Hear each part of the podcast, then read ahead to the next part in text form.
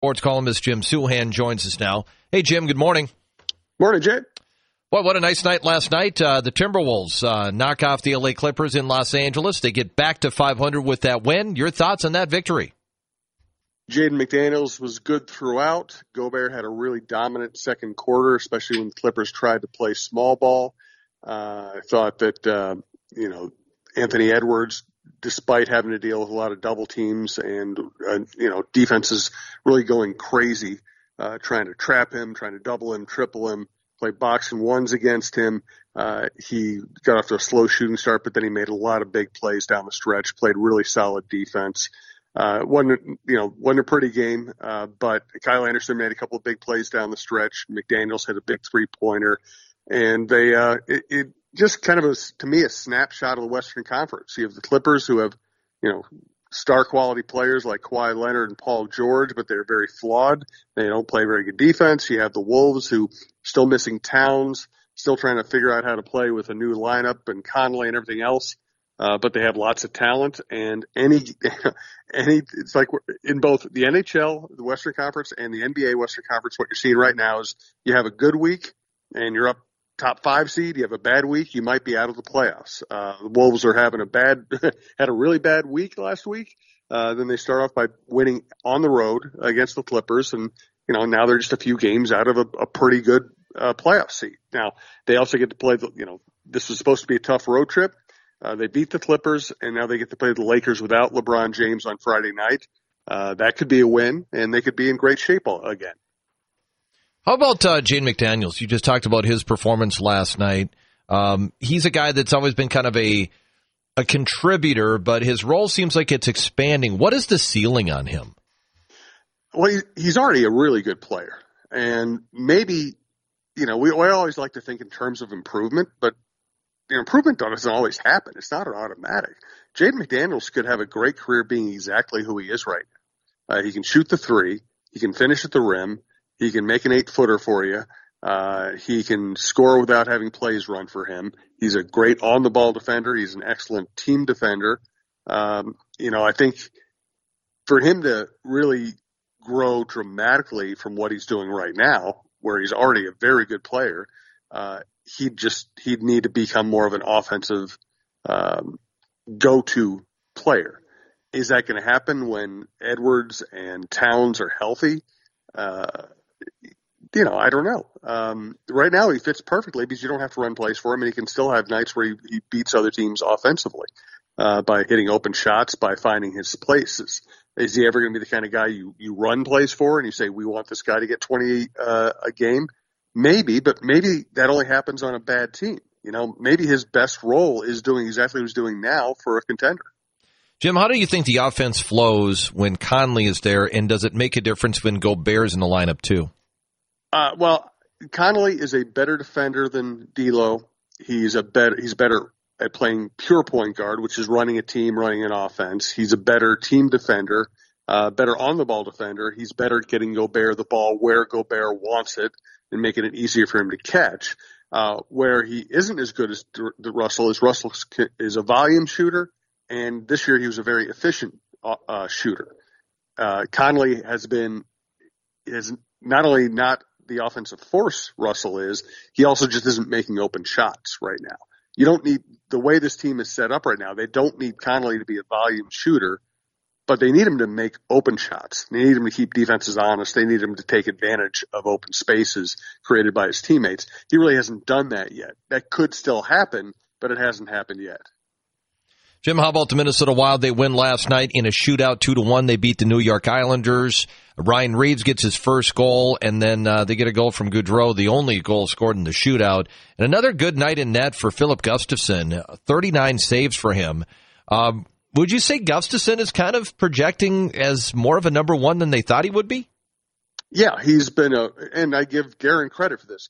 Garin has made a lot of moves as Wild general manager that don't wow anybody when they're made, and then two, three, four, five months, a year later, you're going, okay, that made a lot of sense what he did. And I think this is another one. Uh, Gustafson, you know, that was not a wow move. And now Gustafson right now is kind of a number one goaltender on the fourth seed in the Western Conference. That's pretty good. Uh, now, Fleury might end up being the number one in the playoffs. You know, they don't need to make a decision on any of that stuff now. But right now they have two good goalies. They're on a winning streak, even though they're not scoring goals, which tells you how good the defense and how good the goaltenders have been lately. Um, and now they made two trades, you know, for Johansson and Nyquist. Johansson will join right away. Nyquist is getting over a shoulder injury. And listen, neither, neither of them are dominant uh, offensive players, but they both they both have offensive skills. They both skate well. And you're adding them to a team that if they can just score a little bit, it looks like they can win a lot of games. Again, they're back. You know, for, uh, the Western Conference is so tight that every time the Wild has a bad week or two, they drop way down, and every time they have a good run, they go way up. Right now, they're the fourth seed and not that far out of the number one seed. Jim, uh, when you look at uh, you know, this Wild team, it seems like they they, they had that rough patch. Um, don't they seem like they have those every year? And does every N H L team kind of have that rough couple of weeks where they just are not scoring goals or just struggling? It's just the nature of a packed eighty-two game schedule. Everybody knows you shouldn't have – these sports should not be playing eighty-two games. It's not good for the players. It's not good for the product. It guarantees that every team's going to have slumps. Every team's going to have off the nights. Every team's going to have low-energy nights. It's just the way it is. Uh, so that's why you got to look at the standings. And that's why you got to look at context. I know the, you know, Wolves fans are very frustrated that the Wolves have lost a lot of games to lesser teams and blown a lot of leads. And – I get that. It looks terrible when you watch it happen. But if you also pay attention to the rest of the league, every team is blowing leads and every team is losing games they shouldn't lose because that's the nature of the N B A. Every team has offensive talent. Every team has bad stretches of schedule. Every team has off nights. It's just the nature of these sports. So that's why you always got to go back to the standings and you always got to go back to context on these uh, sports. Uh, the Wild – yeah, they've had bad stretches. So has everybody else. That's why they can have bad stretches, still be the fourth seed right now, and still be not not that far out of the number one seed. Jim, the uh, Twins in uh, spring training baseball yesterday, no game results don't matter that much. ten seven, they beat the Braves. Uh, Eddie Julian, who's been leading off at different games for him this year, uh, he had two home runs, drove in four yesterday. Uh, guy that we really haven't brought up, is there something there with him? Yeah, uh, he has made a move. Uh He is a really talented offensive player. He is going to be a big part of their future. Uh, so, you know, he could be somebody, and, and this is where the, the, the Twins are because they built up their, their franchise uh, the way they have the last handful of years. Uh, he could be uh, Polanco's eventual replacement at second base. He could be quality depth. He could be a bench player. He could be somebody you trade for real quality. Uh, he really made a move, uh, last year in the fall league. He just had a, you know, one point two four eight, uh, O P S in the fall league against top prospects. Uh, double A, he had a nine thirty-one O P S. Fort Myers, which is not a good offensive, which is not an easy place to hit. Even though it's A ball, it's high A with big ballparks and dead air. He had a nine forty-six O P S there. Uh, he is, he's, he's legit. He, you know, and he's, uh, he projects to be probably an average fielder. And I don't mean average in a bad way. I mean he can handle the position and be a good offensive player. So again, he could be he could be starting at second base if Polanco gets hurt this year, or they move on from Polanco somewhere in the near future, or he could be really valuable trade asset. And that, and that's the way good franchises operate. They have they have that kind of depth. How about Brooks Lee? Um, he was two for three yesterday, batting four forty-four this spring. I know making the team out of camps is probably not going to happen, but um, he was, you know, first round pick. Um, how quickly could he get to the majors? He's he is very capable of being a fast riser. He can really hit. Uh, he can handle his position. Uh, he's one of the many people we see the Twins draft at shortstop who could play anywhere. Uh, he and Royce Lewis give them two high quality guys who can play anywhere on the field. Uh, who can play shortstop, but can also play around, who, who are going to be in the big leagues because of their bats. Once again, uh, they project him to be a really good major league player. So, you know, th- that's the interesting thing is there's kind of a little window here for Kiriloff, Larnick, Wallner, Garlick, uh, to, to, to seize a job, whether it's first base, D H, or being in the mix with D H and bench, uh, bats. And they're all nice players. They all hit for power.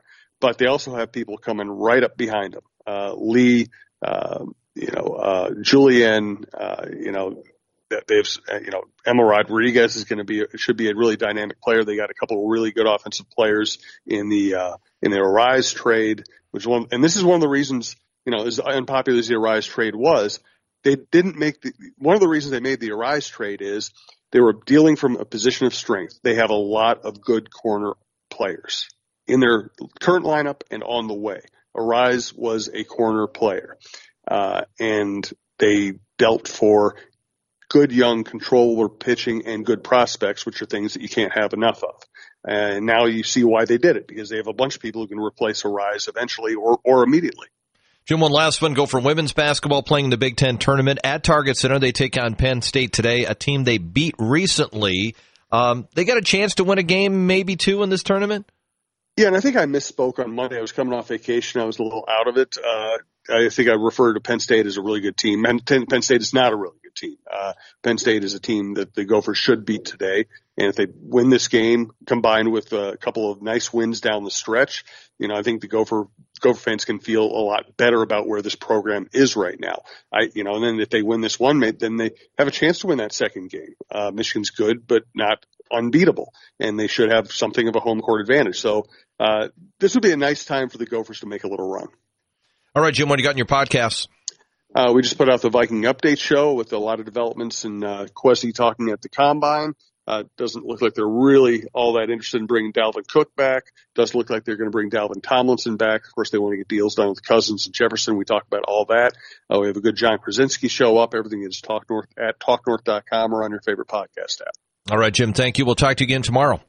Thanks, Jim. It's Jim Suhan, Star Tribune sports columnist, joining us every weekday morning at this time. Follow him on Twitter at Suhan Strib. Check out his latest column in the Star Tribune or his podcast at talk north dot com. News from A B C next. You're listening to the